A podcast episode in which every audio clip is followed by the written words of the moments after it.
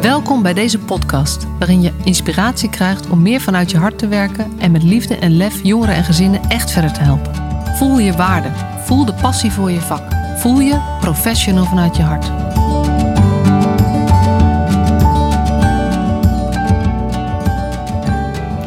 Ja, we zitten er weer aan mijn keukentafel. Vandaag met Katinka Bruinsma.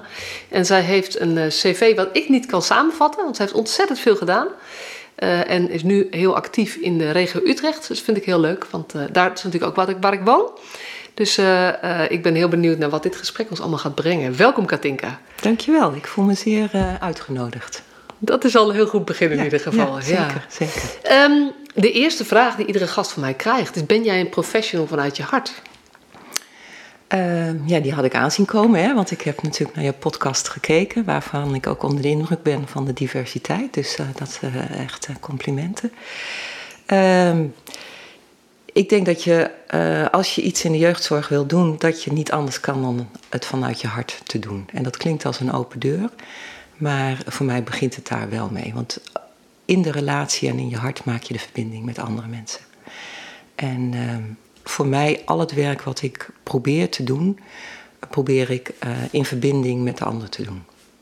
Omdat ik heel erg geloof dat uh, iets uh, doen vanuit een systeem, of omdat het hoort, of omdat de regels zo zijn, daar, daar geloof ik niet meer in. Daarvoor ben ik iets te oud geworden. het gaat erover, ga je met elkaar ergens voor staan? En wil je dat? wil je daar ook echt voor gaan? Um, en hoe ga je zorgen dat je daar gaat komen? En daar zijn heel veel wegen die naar Rome leiden, maar dat begint met dat je vanuit je hart en vanuit liefde en in vertrouwen en met een beetje lef aan het werk gaat. Uh, heel mooi. Ik heb jou mijn boek uh, opgestuurd. Je hebt het nog niet gelezen, nee, volgens ik, mij. Uh, ik heb het in mijn kast staan om mee te nemen met de vakantie. Ja, dus, ik maar ga, ja. je moet wel lachen met wat je net zegt van liefde en een beetje lef. Want dat is natuurlijk mijn ondertitel. Ja. maak met liefde en lef het verschil. Dat zijn precies de woorden die jij ook gebruikt. Ja, ja. Nou ja, wat me wel intrigeert, en ik, ik vind het soms ook, woorden worden tegenwoordig heel gauw besmet. Uh, vind ik ook ingewikkeld. Maar als je het hebt over lef, lef is haast ondertussen, wil je in de jeugdzorg of in het jeugdveld of in het sociale leven, want wat is, hè, bedoel, voor mij is het ook het sociale leven gewoon, is lef tegenwoordig haast een soort kerncompetentie. Als je dat niet hebt, dan kom je er al haast niet. Terwijl ik denk, dat is toch heel raar. Ik bedoel, is toch gek dat je al, al, lef moet hebben om gewoon in het normale leven, maar ook in je werk, uh, te kunnen doen wat je wil doen of moet doen. Vind ik een beetje. Dus het is haast al over de top of zo, snap je? Dus we hebben al blijkbaar lef nodig om ergens te komen, dat. Maar ja. Ja, en ik denk dat het wel, het is wel spijker op. En, en zo reflectief had ik er nog niet naar gekeken, maar dat is ook even jouw grote kwaliteiten, want ben ik intussen wel achtergekomen. Um, want uh, het is heel raar, maar het is wel echt zo dat het systeem doet wat het doet, tenzij een professional vanuit zijn hart, want het kan volgens mij niet anders, uh, en vanuit scherpte of zo op een gegeven moment zegt: hé, hey, maar dit is gek en volgens mij is dit niet goed. En dan eigenlijk tegen het systeem zegt: dit wil ik graag anders, dit moet anders. En, uh, en een systeem, ja, een systeem is natuurlijk ook een soort van samenhang van allemaal mensen, dus dat is lastig. Maar um, uh, om verandering te krijgen of iets anders te doen dan het systeem doet, heb je dat lef wel nodig. Ja, dat ben ik heel met je eens. Dus daarom denk ik, het is haast een kernkwaliteit geworden. Ja. En dat vind ik. Uh, ja, ik weet nog niet zo goed. Wat, nou, ik, ik vind er iets van, dat heb ik net gezegd. Maar uh, ik vind het ook wel haast verdrietig dat we dat dus vragen. Zo. Ja. Dat we ja. dus gewoon dat nodig hebben, blijkbaar, om gewoon te kunnen functioneren en te doen waar we eigenlijk voor zijn. Dat is ja. toch bijzonder. Namelijk, waar zijn we voor? Nou, voor mij, en dat, dat staat ook wel een beetje kern. Toen ik uh, 15 jaar geleden voor mezelf begon, dan moet je altijd nadenken van, goh, wat maakt nou waarvoor je al die jaren je al druk gemaakt hebt. En ik zit ondertussen voor 40 jaar uh, ben ik werkzaam. En dat is voor mij heel simpel. En dat is echt van hoe zorg je dat mensen weer eigenaar worden van hun eigen vraag. Um, dat is wat me enorm bezighoudt. Omdat we dat. Um, omdat ik echt geloof als mensen zich eigenaar voelen van hun eigen vraag, dan ontstaat vanzelf eigenaarschap. Dat is tegenwoordig ook zo'n modern woord. Um, terwijl ik denk, je komt in beweging omdat je je verbonden voelt met waarop je in beweging wil komen. En dat moet iets van jezelf zijn. En dat is zowel van die professional als van die wijkbewoner. Dus voor mij gaat het ook altijd over beide kanten. Ik weet dat jij uh, je heel erg richt, wat ook top is, op die professional. Voor mij gaat het altijd over die wederkerigheid. Voor mij ook hoor. Ja. Alleen die boodschap. Ik, ik werk niet, met, met, niet meer met. met Nee. eh, eh, hoe noem je dat? Ja, ik, hou, ik, hou zo, ik heb zo'n hekel aan het woord cliënten. Wijkbewoners, ouders. eh, Ouders, jongeren, eh, niet meer direct. Eh, Precies. Raymond, noem ja, maar op. ja, ja, ja, ja, ja, ja. Maar je zegt ehm, dat ze weer eigenaar worden. Is het niet omgekeerd dat we ze het eigenaarschap niet afnemen? Ja, dat, ik hoop dat. Ik zou willen dat we dat niet deden, maar dat doen we wel. Ik bedoel, als je. En alles wat ik hier zeg is de ongenuanceerde versie voor de scherpheid. Want ik vind het ook belangrijk om te zeggen dat ik weet dat heel veel professionals en organisaties hun stinkende best doen. Echt waar. En eh, je zal er maar voor staan. Echt, dat, eh, het, wordt er niet makkelijker op, dus veel respect. Maar als ik kijk naar hoe wij het in Nederland georganiseerd hebben, hebben wij eigenlijk heel veel eigenaarschap of de vraagstukken van mensen hebben we geprofessionaliseerd. Ik bedoel, mensen komen eigenlijk met een, een vaak niet eens een gedefinieerde vraag. Hebben zij een professional op bezoek die hun weet te vertellen wat hun vraag is? Dat is toch bizar. In plaats van dat je met elkaar het gesprek gaat voeren. Van goh, ik denk, hè, ik zit hier omdat ik denk dat er iets aan de hand is, anders zat ik hier niet. Ik denk dat je daar ook helder over moet zijn. Ik vind dat dat gesprek ook niet zo goed gevoerd wordt.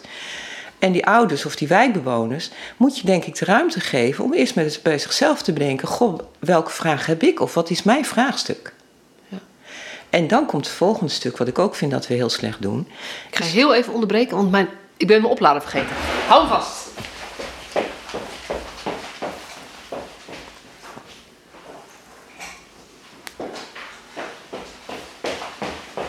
Nou, zo doe je nog eens een sprintje tussendoor. Ja.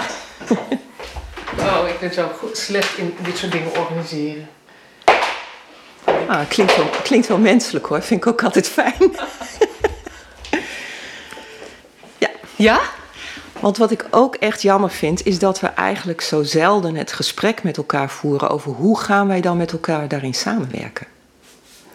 En dat zijn allemaal dingen die helpen dat je daar gelijkwaardig zit. En dat je dus ook in die relatie met elkaar aan het werk gaat. En in relatie ontstaat weer die liefde waar we het net over hebben. En deze, het klinkt allemaal zo heel logisch, maar als je het sec bekijkt, en dat komt dan weer voor een deel omdat we de tijd er niet voor krijgen, omdat er systemen zijn die zeggen je moet in zoveel tijd iets doen. Het komt omdat we het in de opleiding niet meegeven. Het komt omdat heel veel professionals het onvermogen hebben om dat goede gesprek te voeren, want die vinden dat best ingewikkeld. Eh, het komt omdat we de dialoogvaardigheden eigenlijk misschien. Nou, weet je, er zijn allemaal begrijpelijke factoren. Maar de bottom line is wel dat het daardoor heel vaak niet gebeurt en dat we met verschillende dingen aan het werk gaan. En dat eigenaarschap of dat, die werkelijke vraag, die komt niet boven tafel. En dan is het ook niet zo gek dat na een, een traject we met elkaar concluderen dat het niet geholpen heeft. Nee, en als je het een beetje slecht treft als burger of als ouder of als jongere, dan is het bovendien nog eens zo dat, ehm, dat je, weet je, je komt met een vraag en vaak twijfelend en aarzelend, met schaamte soms.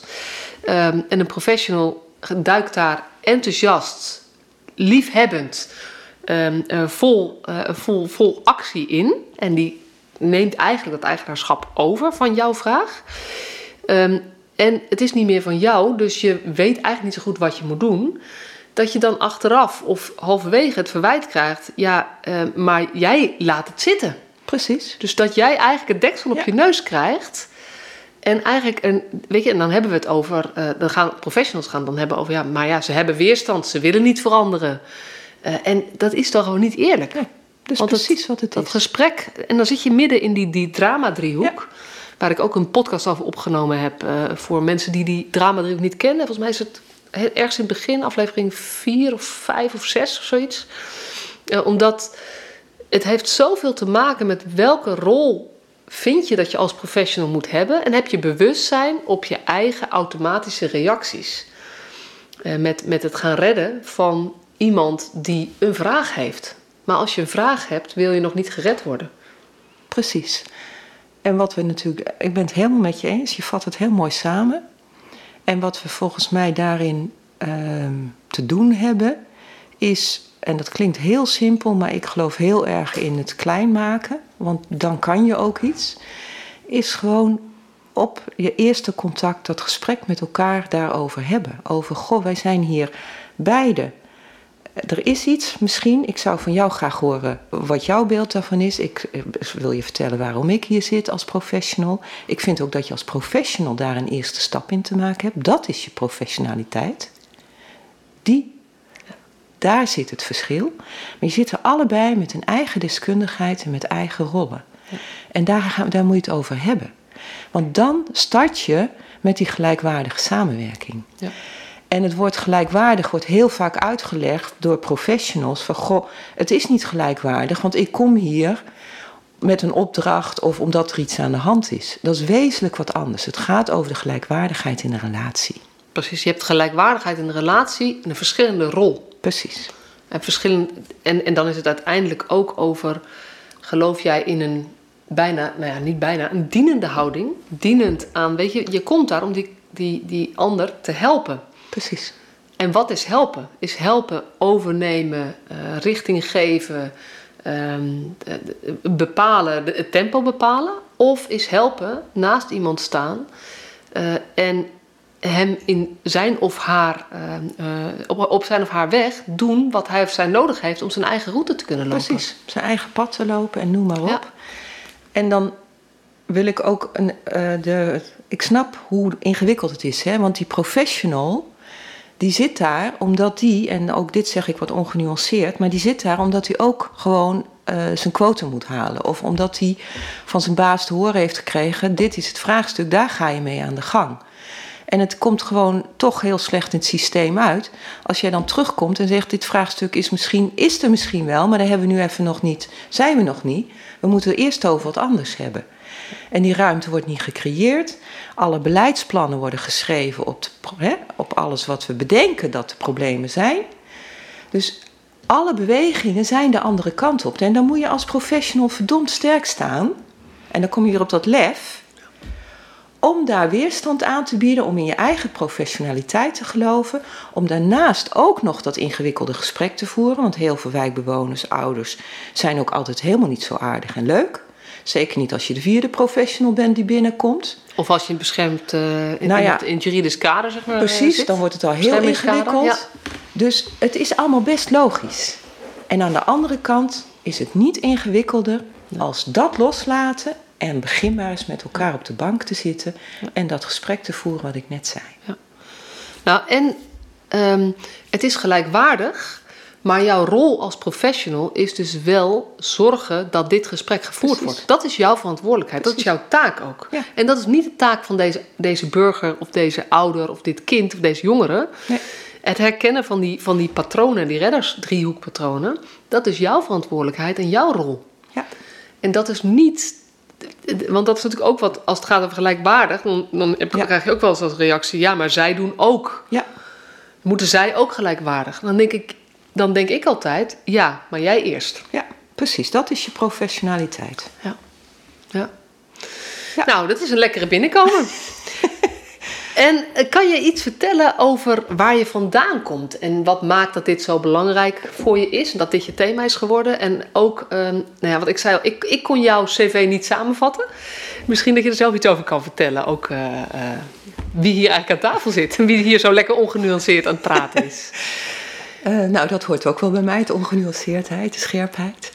Um, ja, ik, um, ik zit hier natuurlijk omdat ik zelf wel wat meegemaakt heb als klein kind. En um, dat is best wel, hoe zou ik dat goed zeggen? Wat me daar vooral sterk in heeft gemaakt, is dat, dat ik weet dat je uiteindelijk zelf eigenaar bent van je eigen vraag. Je moet, je moet uiteindelijk zelf je roer pakken. En um, dan hoop je dat je daarin de goede mensen tegenkomt. Maar je moet wel zelf ook iets doen. En dat is wel wat me heel erg drijft. Van goh, ehm, kijk niet alleen naar wat die ander, maar kijk ook wat je zelf kan. En als je kijkt naar mijn eh, cv, dat is een beetje een rommeltje. Jij zegt het heel mooi. ik noem het rijk. Uh, rijk, dat, is, dat klinkt veel beter. Die ga ik, die ga ik overnemen. Ehm, kijk, ik heb eigenlijk, en dat zegt ook wel iets, ik ben altijd een beetje op de rand geweest. Ik ben ooit begonnen als verpleegkundige, omdat dat de enige manier vroeger was. Ik word 60 dit jaar. Uh, om te werken en te leren, want er was bij ons thuis niet zoveel geld.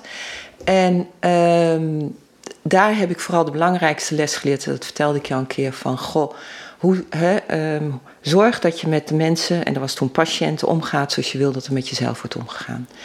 Wat ik daar ook geleerd heb, is dat ik me realiseerde, dat vind ik ook zo bijzonder hoe we dat nog steeds in Nederland doen, dat je als professional ook zelf ouder of patiënt kunt zijn.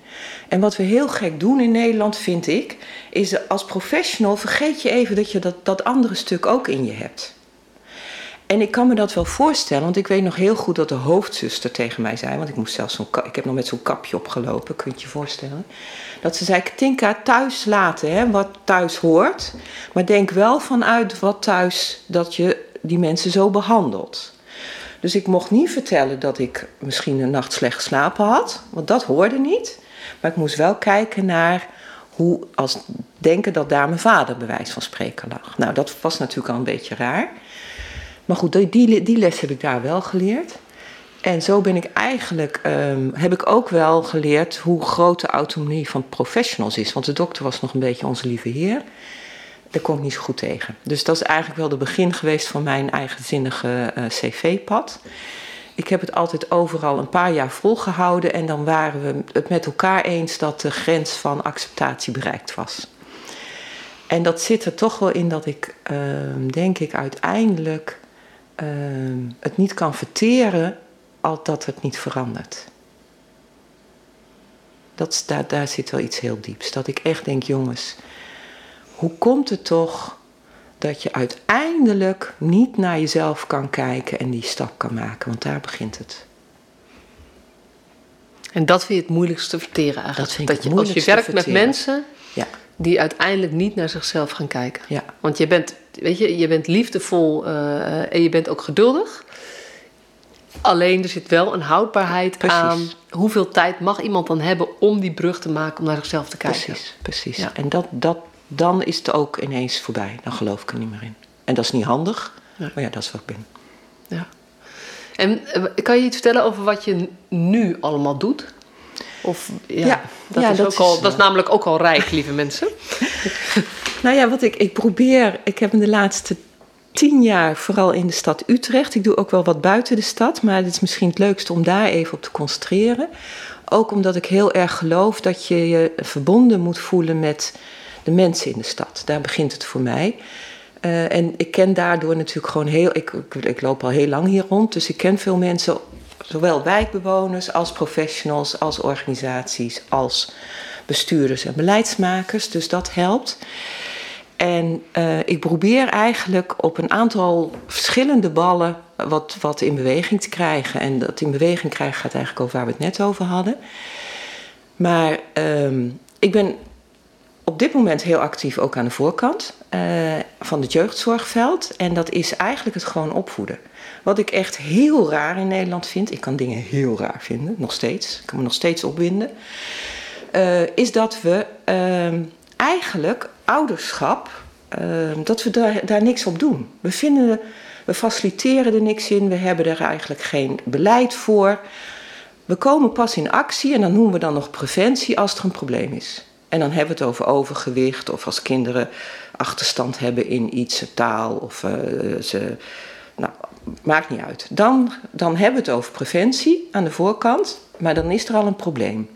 Maar echt het, het community bouwen, het met elkaar ouder zijn, daar organiseren we niks op. Terwijl als ik zie, bijvoorbeeld in wijken als Leidse Rijn, hoeveel onvermogen er is op ouderschap. En met elkaar gewoon durven praten over dat het best ingewikkeld is. Dat jij je kind niet aan tafel krijgt om te eten, maar dat hij alleen maar achter die computer blijft zitten. Dat doen we niet meer in Nederland. Terwijl ik denk, als we dat eens weer wat meer zouden openbreken, daar wat meer op gelijkwaardigheid met elkaar over in gesprek zouden durven gaan. Dus ouders met ouders. En als het spannend wordt of als er iets nodig is, dat we dan een professional aanvraag, bijvragen. Dan ga je volgens mij weer een beetje een steunende samenleving maken. Waardoor we een aantal problemen helemaal niet hoeven te. Te professionaliseren ook. Te professionaliseren. Want nou ja, ik heb vier kinderen natuurlijk. Dus ik, uh, het is gewoon ingewikkeld ouder zijn en opvoeden. En, en wat jij net ook zo mooi zei, kinderen blijven je uitnodigen. Je kunt het uitdagen noemen, maar ook uitnodigen. Om iedere keer weer te bedenken: hé, hey, maar hoe ga ik zorgen dat wij dit lijntje houden en die verbinding houden? Ook al ben jij heel ander iemand dan ik. En soms wel doe jij heel andere dingen dan ik leuk vind. Ja. Uh, en um, dat is wel de grote uitdaging. En uh, nou ja, als je het zelf druk hebt, of als je veel andere verantwoordelijkheden hebt, of soms andere zorgen hebt, dan wordt het nog moeilijker. En dan wil je eigenlijk nog meer dat jouw kind eigenlijk doet wat jij graag wil. Want dan heb je dat probleem niet erbij. En dat is eigenlijk wat je bedoelt. Van laten we accepteren dat dit gewoon een klus is. Ja. Uh, en dat het best zwaar is ook af en toe. Precies. En in plaats van als het zwaar is, te zeggen: ga maar professionele hulp zoeken. Eigenlijk te zeggen uh, dat, dat het zwaar is, laten we daar meer met elkaar over hebben en kijken. Dat door dat te delen, wordt het dan een klein beetje lichter. Ja. En ik denk dat dat in Nederland heel slecht gebeurt. Ik bedoel, nog, natuurlijk gebeurt het op bepaalde plekken wel. En het verschilt ook nog per gemeenschappen en noem maar op. Maar ik zie gewoon dat we heel goed in staat zijn om met elkaar te hebben over de mooie vakanties en de mooie auto en welke keuken. Maar dat we het ingewikkeld vinden wat er thuis gebeurt en dat we daarin aan het zoeken zijn, dat delen we heel slecht. Dus toen dacht ik van nou, ik, ik roep dat al tien jaar, maar ik ben ook erg van het gewoon laten zien. Dus ik ben erg van doen. Dus ik denk, dan ga ik het gewoon organiseren. En ik weet gewoon dat er heel veel mooie initiatieven in de stad zijn. Dus ik ben Ouders van Betekenis begonnen. Um, en dat is niet van mij, dat vind ik ook zo bijzonder. Heel veel professionals denken dat dat netwerk van mij is. Vind ik zo'n rare gedachte. Terwijl ik denk, het is niet voor mij, het zijn gewoon initiatieven van ouders. En daarin proberen we eigenlijk te agenderen van jongens, als je praat met elkaar over opvoeden, ontstaat er verbinding en kun je dingen uitwisselen. En dan, dat was ook een aanname, die zie ik echt bewaarheid worden, vind ik echt wel super stoer. Dan maakt het niet uit of je hoog of laag opgeleid bent. Dan maakt het niet uit uit welk land je komt dan doe je, de best, doe je ook je best om elkaar letterlijk te verstaan. Het kan zijn dat je de taal niet dezelfde taal spreekt. Het kan ook zijn dat je dezelfde taal spreekt, maar dat je toch moeite moet doen om elkaar te verstaan. Maar dan doe je dat, dat gebeurt gewoon. Want je bent ouders, moeders, want het gebeurt heel veel tussen moeders. Ja. Dus hierbij een dringende oproep, vaders.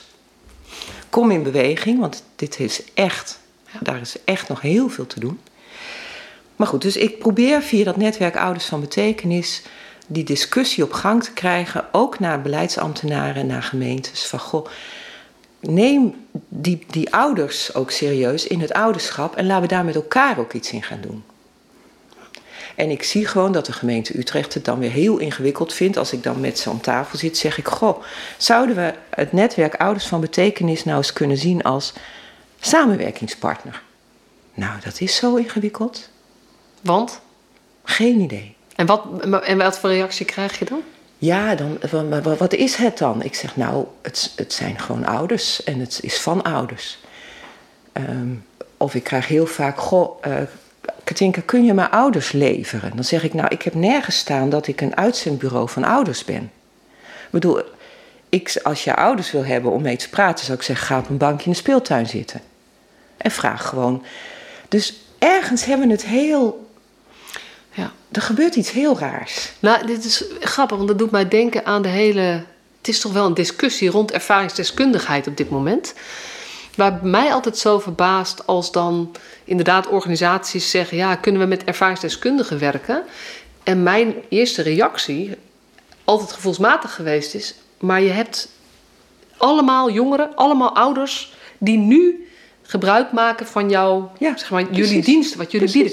Wat maakt dat, dat dat niet degene zijn met wie je gaat praten? En daar heb ik, dat, dat, dat antwoord blijft ook, maar het is een beetje hetzelfde ja, thema. Helemaal mee eens. Dus daar hebben we echt iets te doen. En het begint natuurlijk, ja, bedoel, het begint altijd met bewustwording. Ja. Dus dat is in ieder geval wat ik nu steeds probeer. En dan probeer ik ook een beetje luis in de pels te zijn. Door ook echt te zeggen van, goh, nou, ik, uh, ga maar met zo'n netwerk uh, samenwerken en kijk maar. En dan, nou, dat, dat, moeten we allemaal gaan uitvinden met elkaar. Dat is niet erg. Maar durf die stap te maken. En dan kom je weer op lef eigenlijk, hè? Nou, en het ingewikkelde met zo'n netwerk is natuurlijk, er is niet een coördinator. Nee. Er is niet iemand die de baas is van dit netwerk. Nee. Dus dan ga je met een netwerkorganisatie samenwerken. Is überhaupt natuurlijk al heel lastig. Dat is heel lastig. En als het dan ook nog eens een netwerk is van ouders die allemaal hun eigen ding aan het doen zijn. Want Ja. waarop gaan mensen in beweging komen? Dat is omdat ze hun eigen ding doen. Ja. Dat is niet het ding wat jij wil als professional. Ja. Maar ja, daar zul je dus weer bij moeten aansluiten. Maar het is eigenlijk niks anders dan de beweging die we net schetsten. Ja.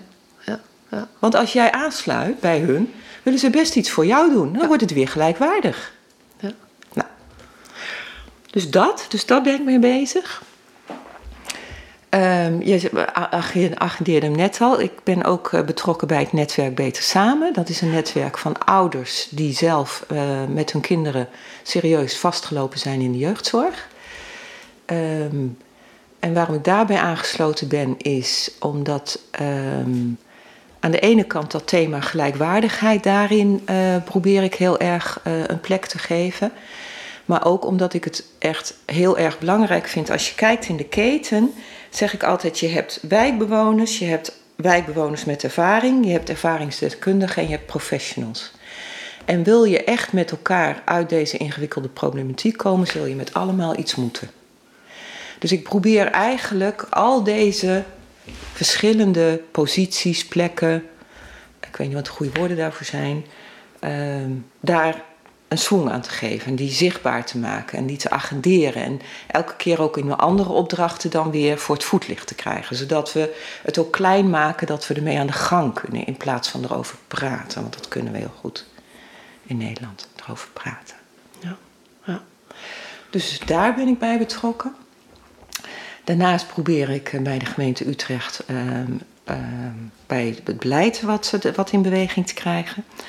Eh, wil je dat ik daar ook voorbeelden over vertel? Vind je dat leuk? Ja? Ik ben bijvoorbeeld nu ehm, drie jaar betrokken bij eh, het Utrechts kwaliteitskader voor het jonge kind. Dat is een, een kwaliteitskader wat bedacht is en geschreven is door de universiteiten en allemaal professionals. Prachtig, echt heel mooi. Gaat echt over waarom doe je wat je doet als professional als het gaat over begeleiding van jonge kinderen op de voorschool, maar ook bij jeugdgezondheidszorg. Maar goed, ik kreeg dat boekje drie jaar geleden onder ogen. En eh, toen nou, stond het woord ouder er niet in. Dus ik vroeg zo aan die mensen. Ik zeg, wie is nou eigenlijk je belangrijkste samenwerkingspartner? Ja. Nou, dat. Dus toen kwamen ze, het is een beetje ongenuanceerd hoor. Maar toen kwamen ze met de volgende versie. Daar stond het in hoofdstuk 3. Samenwerken met ouders. En dat laat zien van hoe ver we moeten komen. Hè? Want in hoofdstuk 1, 2, 4 en 5 lijkt me toch ook. Dus toen heeft, en dat vind ik echt tof, heeft de gemeente Utrecht afdeling onderwijs, eh eh, Tony van der Meer, heeft eh, gezegd, dan gaan wij hem samen met ouders maken. Dus dat hebben we nu het afgelopen twee jaar gedaan. En we hebben zo'n eh, 500 ouders geïnterviewd in, in de stad Utrecht. Overal, alle wijken. En die 500 interviews hebben we teruggebracht naar 12 vragen die ouders aan professionals stellen. En eigenlijk gaan die 12 vragen weer over dat gelijkwaardig samenwerken. En dat, dat bevestigt voor mij steeds weer dat dat eigenlijk de kern is. En die vragen, als ik ze aan professionals laat zien, dan zijn het helemaal niet zulke ingewikkelde vragen. Dat zijn vragen als: ga je ook iets van jezelf laten zien? Ik, ik sprak vorige week nog weer een jongere en die zegt: Tinka, het is toch gek? Een professional vraagt de meest intieme dingen aan mij. En hij vertelt zelf alleen zijn naam. Nou, de vragen zijn niet ingewikkeld, maar de antwoorden. Ik heb, de, ik heb de vragen gekeken. Toen dacht ik, ja, de antwoorden op deze vragen zijn wel ingewikkeld. Omdat die professionals binnen dat systeem zitten, waarbij ze gestuurd worden op een bepaalde manier. En dit eigenlijk allemaal vragen zijn die gaan over jou als persoon. En het lijken wel twee gescheiden werelden. Dat in dat systeemstuk komt de persoon van de professional gewoon bijna niet voor. En als het gaat over de samenwerking, gelijkwaardige samenwerking, en wat ik geloof ook verschil maken in het leven van iemand anders, gaat het vrijwel alleen maar over jouw persoon. En veel minder over nou ja, wat je allemaal aan tools en kennis hebt. Want eh, met wat je zegt, verschillende wegen leiden naar Rome. Ja, ja. ja dat is terecht wat je zegt. Interessant, hè? Ja, Ja, ik vind het wel heel mooi, want, want jou, je gebruikt veel het woord interessant en uh, fascinerend. Terwijl, uh, en dat is natuurlijk zijn, zijn um, relatief oordeelloze of licht oordelende woorden in plaats van uh, raar of um, nou, niet goed. Dus ik vind, nou, het, is ook, het is ook niet goed dat we dit doen. Nee. Want als, zeg maar, als, ik door, als ik zo luister naar jou, ja. Eigenaarschap, aansluiten bij de vraag, iemand het is zeg maar echt zijn of haar uh, vraag laten volgen en daarin meelopen. Dat is de enige manier waarop het werkt. Ja. Dan vraagt dat, als je dat gelooft, betekent het ook dat als professional dat je um, dus veel moet loslaten van wat je allemaal hebt meegekregen in je rugzak, van wat je zou moeten doen. Klopt. Ja. En dat is echt ingewikkeld. Ja. Helemaal mee eens. En dan hebben we het, moet je het ook nog doen in een wereld die andersom beloont. Ja. En dat weten we, maar daar komen we slecht uit los. En kan je dat uitleggen? Nou ja, we zitten natuurlijk heel erg nog steeds in die systeemwereld. Hè. Wouter Hart heeft daar, vind ik, een mooi boek over geschreven. Werken vanuit de bedoeling. Hè. Hoe gaan we zorgen dat de, de uh, professional weer kan doen waar die van is. Dat is eigenlijk de kern. Uh, voor mij gaat dat nog uh, daarvoor. Hè? Hoe zorgen we dat, dat de vraag van de wijkbewoner of van de ouder centraal staat? Dus daar heb ik het ook met Wouter veel over gehad. Um, en we, we zien wel steeds meer dat we zeggen we moeten werken naar de bedoeling. Maar als ik gewoon kijk dat we nog steeds beleidsplannen maken waarin we gewoon moeten schrijven: we gaan 30 van deze resultaten halen, we gaan uh, dat vraagstuk oplossen, we gaan uh, als, de, als je naar de inspectie kijkt, hoe die gewoon nog. Hè, ik, had, ik hoorde van de week weer een verhaal. Was de kinderopvang. Er was een groep was niet be bemenst. Er was iemand voorgezet die alle kwalificaties had, behal, behalve een rekenpuntje niet, maar verder pedagogisch en alles top. Vanuit de gedachte, dan hoeven die kinderen niet naar huis te sturen, is voor iedereen fijn. Krijg, komt de inspectie en die zegt: Ja, het rekenpuntje is er niet. 1500 euro boete. Dat, dat denken. Niet van, goh, tof dat jullie dit opgelost hebben. Het rekenpuntje is niet voor niks belangrijk. Zullen we met elkaar kijken hoe we dit kunnen oplossen. Ja. Dat is heel anders. Daardoor zorgen we ook dat we na de inspectie vaak weer bang zijn. Andersom ken ik ook inspecties die zeggen: kom maar met goede argumenten. Dat, zijn, dat durven ook een heleboel weer niet. Ja. Dus ergens houden we elkaar allemaal in de greep. Terwijl, ja, ik uiteindelijk denk: laten we gewoon beginnen op de bank bij die mensen. Ja. ja, en we houden elkaar allemaal in de greep. En het zijn dus wel de professionals met, ja, met eerst bewustzijn, maar dan ook een beetje lef. Ja. Die kunnen laten zien, hé, hey, maar dit systeem werkt niet. Ja. En, en dat is natuurlijk mijn, um, ja, moet ik het zeggen, droom, urge. Uh, dat ik denk, ja, er zijn heel veel professionals die dit voelen ja. Die het zien en die zich handelingsverlegen voelen. Of denken dat ze gek zijn omdat de, de wereld zo is. Ja. En um, uh, je bent niet gek. Nee.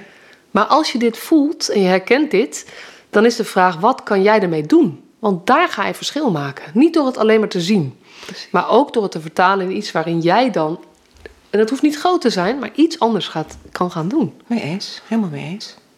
Ja. En dat is ook waar jij heel erg van bent. Hè? Gewoon ja. kleine veranderingen. Ja. Want kleine veranderingen in het nu kunnen heel groot resultaat uh, geven. Ja, helemaal mee eens. Ja. En je bent ook um, sinds kort betrokken bij SAFE, de jeugdbeschermingsorganisatie van de uh, regio Utrecht en Flevoland, volgens mij. Dus daarmee heb je het voorveld, je hebt de gemeente, dus het beleid. Uh, en je zit nu ook bij de, bij de jeugdbeschermingsketen. Kan je daar wat over vertellen? Ja, ik ben een. Ik, misschien is het leukste om, het, om te starten met het voorbeeld hoe ik er binnen ben gekomen. Want dat, dat is maar mooi verbinder, denk ik. Ik was gevraagd door een, een wijkbewoonster die ik al, al, lang ken. Die vroeg van, goh, wil je met mij meegaan met een, een klachtgesprek? Dat was het derde klachtgesprek wat zij had bij SAFE. Ik zei, ja, tuurlijk wil ik, als, uh, wil ik meegaan. En ik, omdat ik haar al wat langer kende, zei ik: Zou jij het aandurven dat wij door dat hele verhaal van jou gaan en gaan kijken van: Goh, waar is de organisatie nou de bedoeling kwijtgeraakt? Want de bedoeling is uiteindelijk dat, dat dat kind zo goed en veilig mogelijk opgroeit. En dat de ouders daarin, die, er, hè, die in beeld zijn, daarin steunend zijn. Dus dat hebben we gedaan. En toen kregen we eigenlijk vijf hoofdlijnen boven tafel waar, waar, waar dat fout is gegaan. En kan je eentje noemen als voorbeeld om dat concreter te Eh, maken? bijvoorbeeld eentje dat ze ehm, niet teruglezen wat er is gebeurd, maar door, alleen maar doorgaan op wat er als laatste gerapporteerd is. Ja. Dus als daar één keer een verkeerde zin in zit, wordt die zin de werkelijkheid van de volgende keer. Ja. Zoiets. In plaats van het in het perspectief te blijven zien van... hé, het is tien keer is het goed gegaan, het is één keer misgegaan. Maar die Precies. ene keer die mis is gegaan, wordt een nieuwe realiteit... alsof het nooit anders is geweest. Precies. Ja. Dus Ja. het zit echt in dat soort dingen. Ja. Dus toen, en toen hadden we ook samen afgesproken, we, we gaan, ja, of, eh, zij gaat proberen om ook eh, de regie in dat gesprek daarop te pakken. Dus wij daar samen heen en eh daar zat dus de, een manager van Safe en, eh, en haar eh, jeugdbeschermer. En eh, die manager die, eh, die, nou, die trapte af en deed dat heel, heel netjes en heel nep. En die wilde eigenlijk het gesprek gaan inleiden. En toen zei zij vind, vind je het goed als ik voorzitter van dit overleg ben? Want het gaat over mij. En dat deed die manager zeer tof, vond ik. Die ging ook echt letterlijk achterover zitten. Die zegt, je hebt groot gelijk, ga je gang. En toen zijn we dus in staat geweest om die vijf agendapunten door te lopen. En dat was echt een heel tof gesprek voor iedereen. Want je zag echt dat het moest gaan, het ging waar het over moest gaan. En niet dat alle problemen dan opgelost zijn, maar daar ontstond een gelijkwaardigheid. Want die moeder kon vertellen waarom het was zoals het was en wat zij daarin gemist had.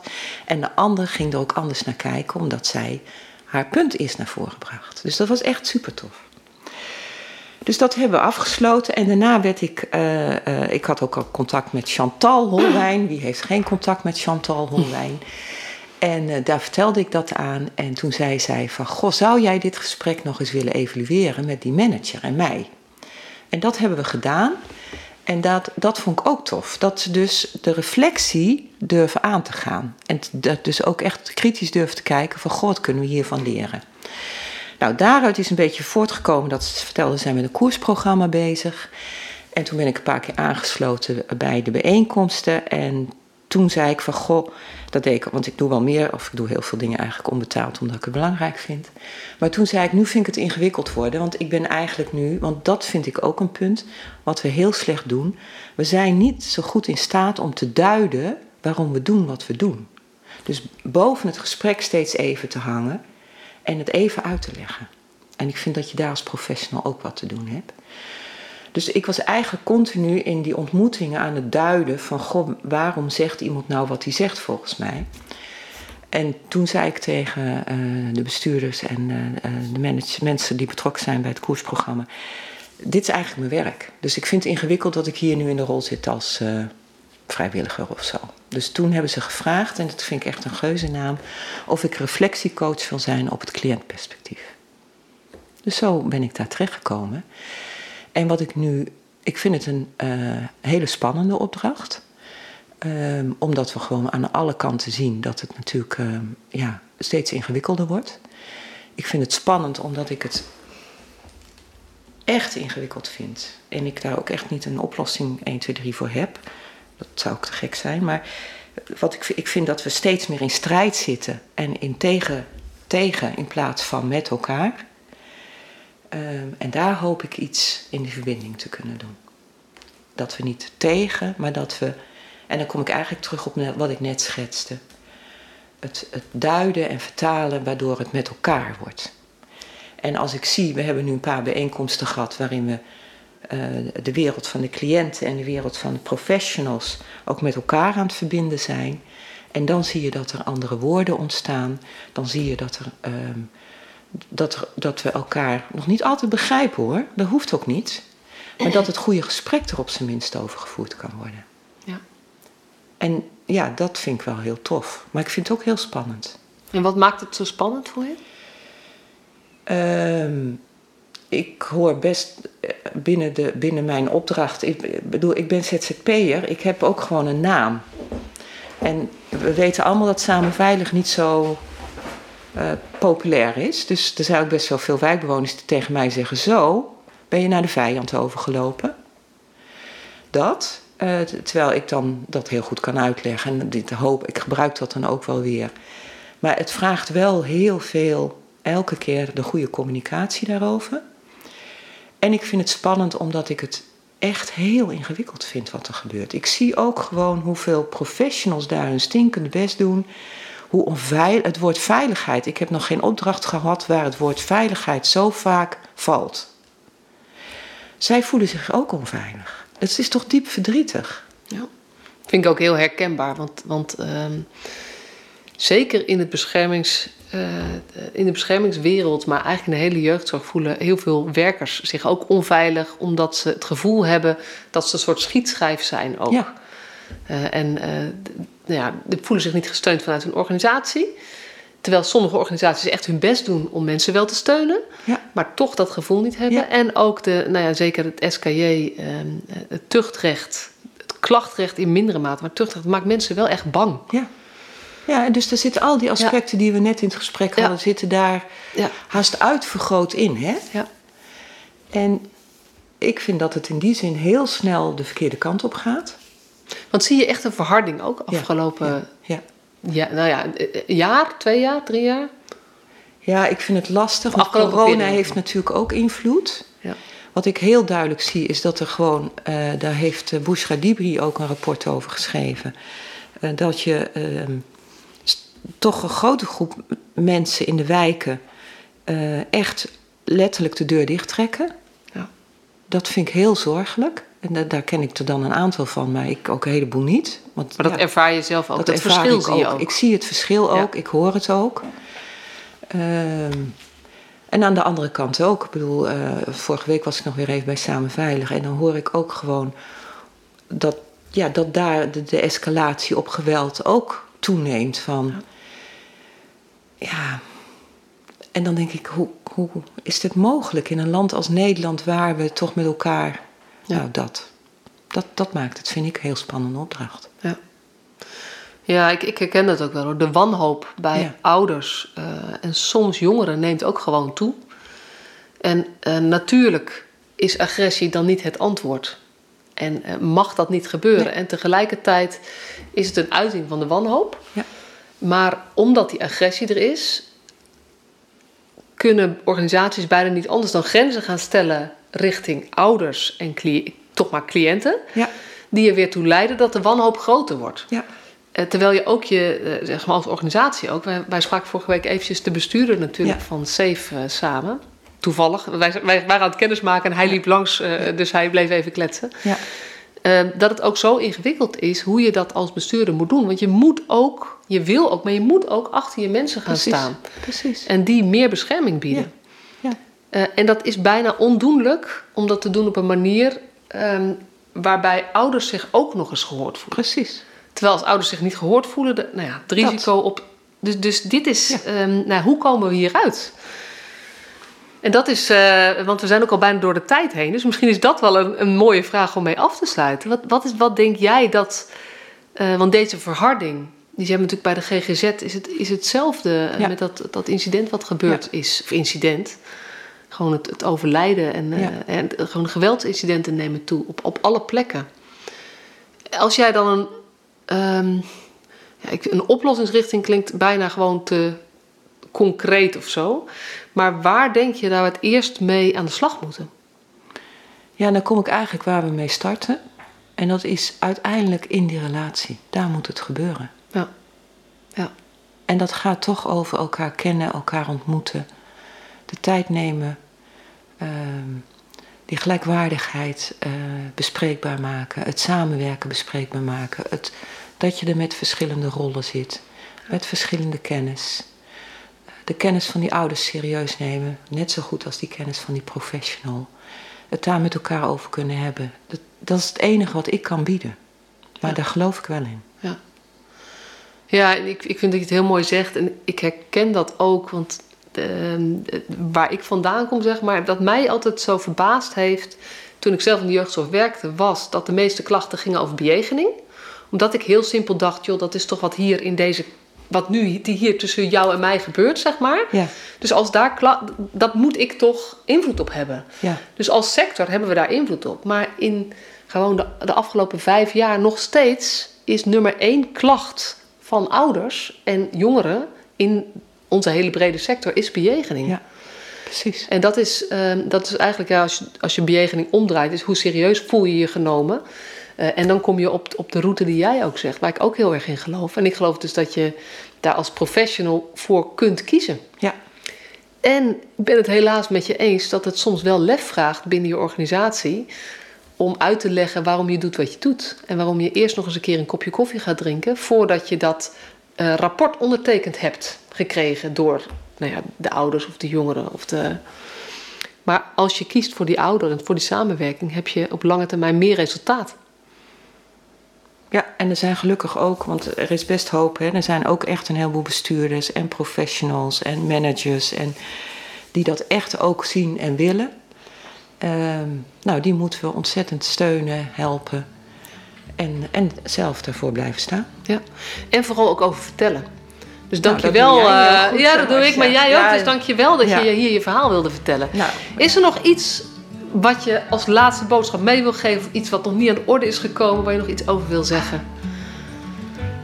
Nee, ik vind het super tof dat jij mij dit podium biedt. Dank daarvoor. Ik, uh, ik voel me echt vereerd, weet je dat? Nou, dat ja. heel graag gedaan. En dank je wel ook voor je mooie verhalen en mooie voorbeelden. En voor de passie die je hebt voor dit, uh, dit thema. Want alleen samen kunnen we de wereld mooier maken. Zo simpel is het.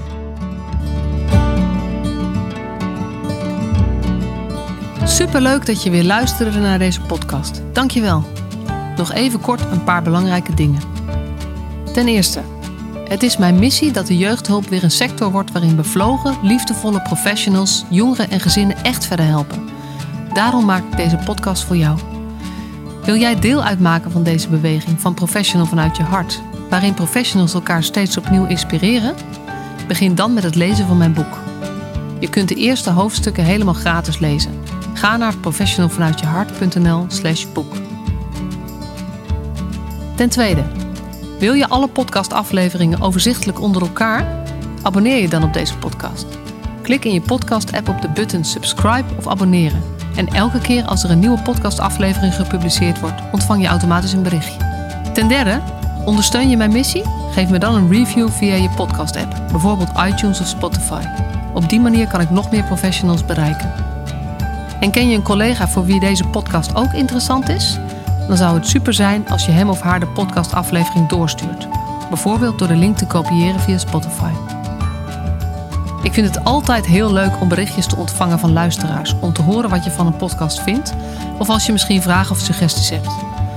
Of als een aflevering je een bepaald inzicht heeft gegeven of er iets in beweging is gekomen. Stuur me dan even een berichtje op masha.professionalvanuitjehart.nl via de website of stuur me een connectieverzoek op LinkedIn.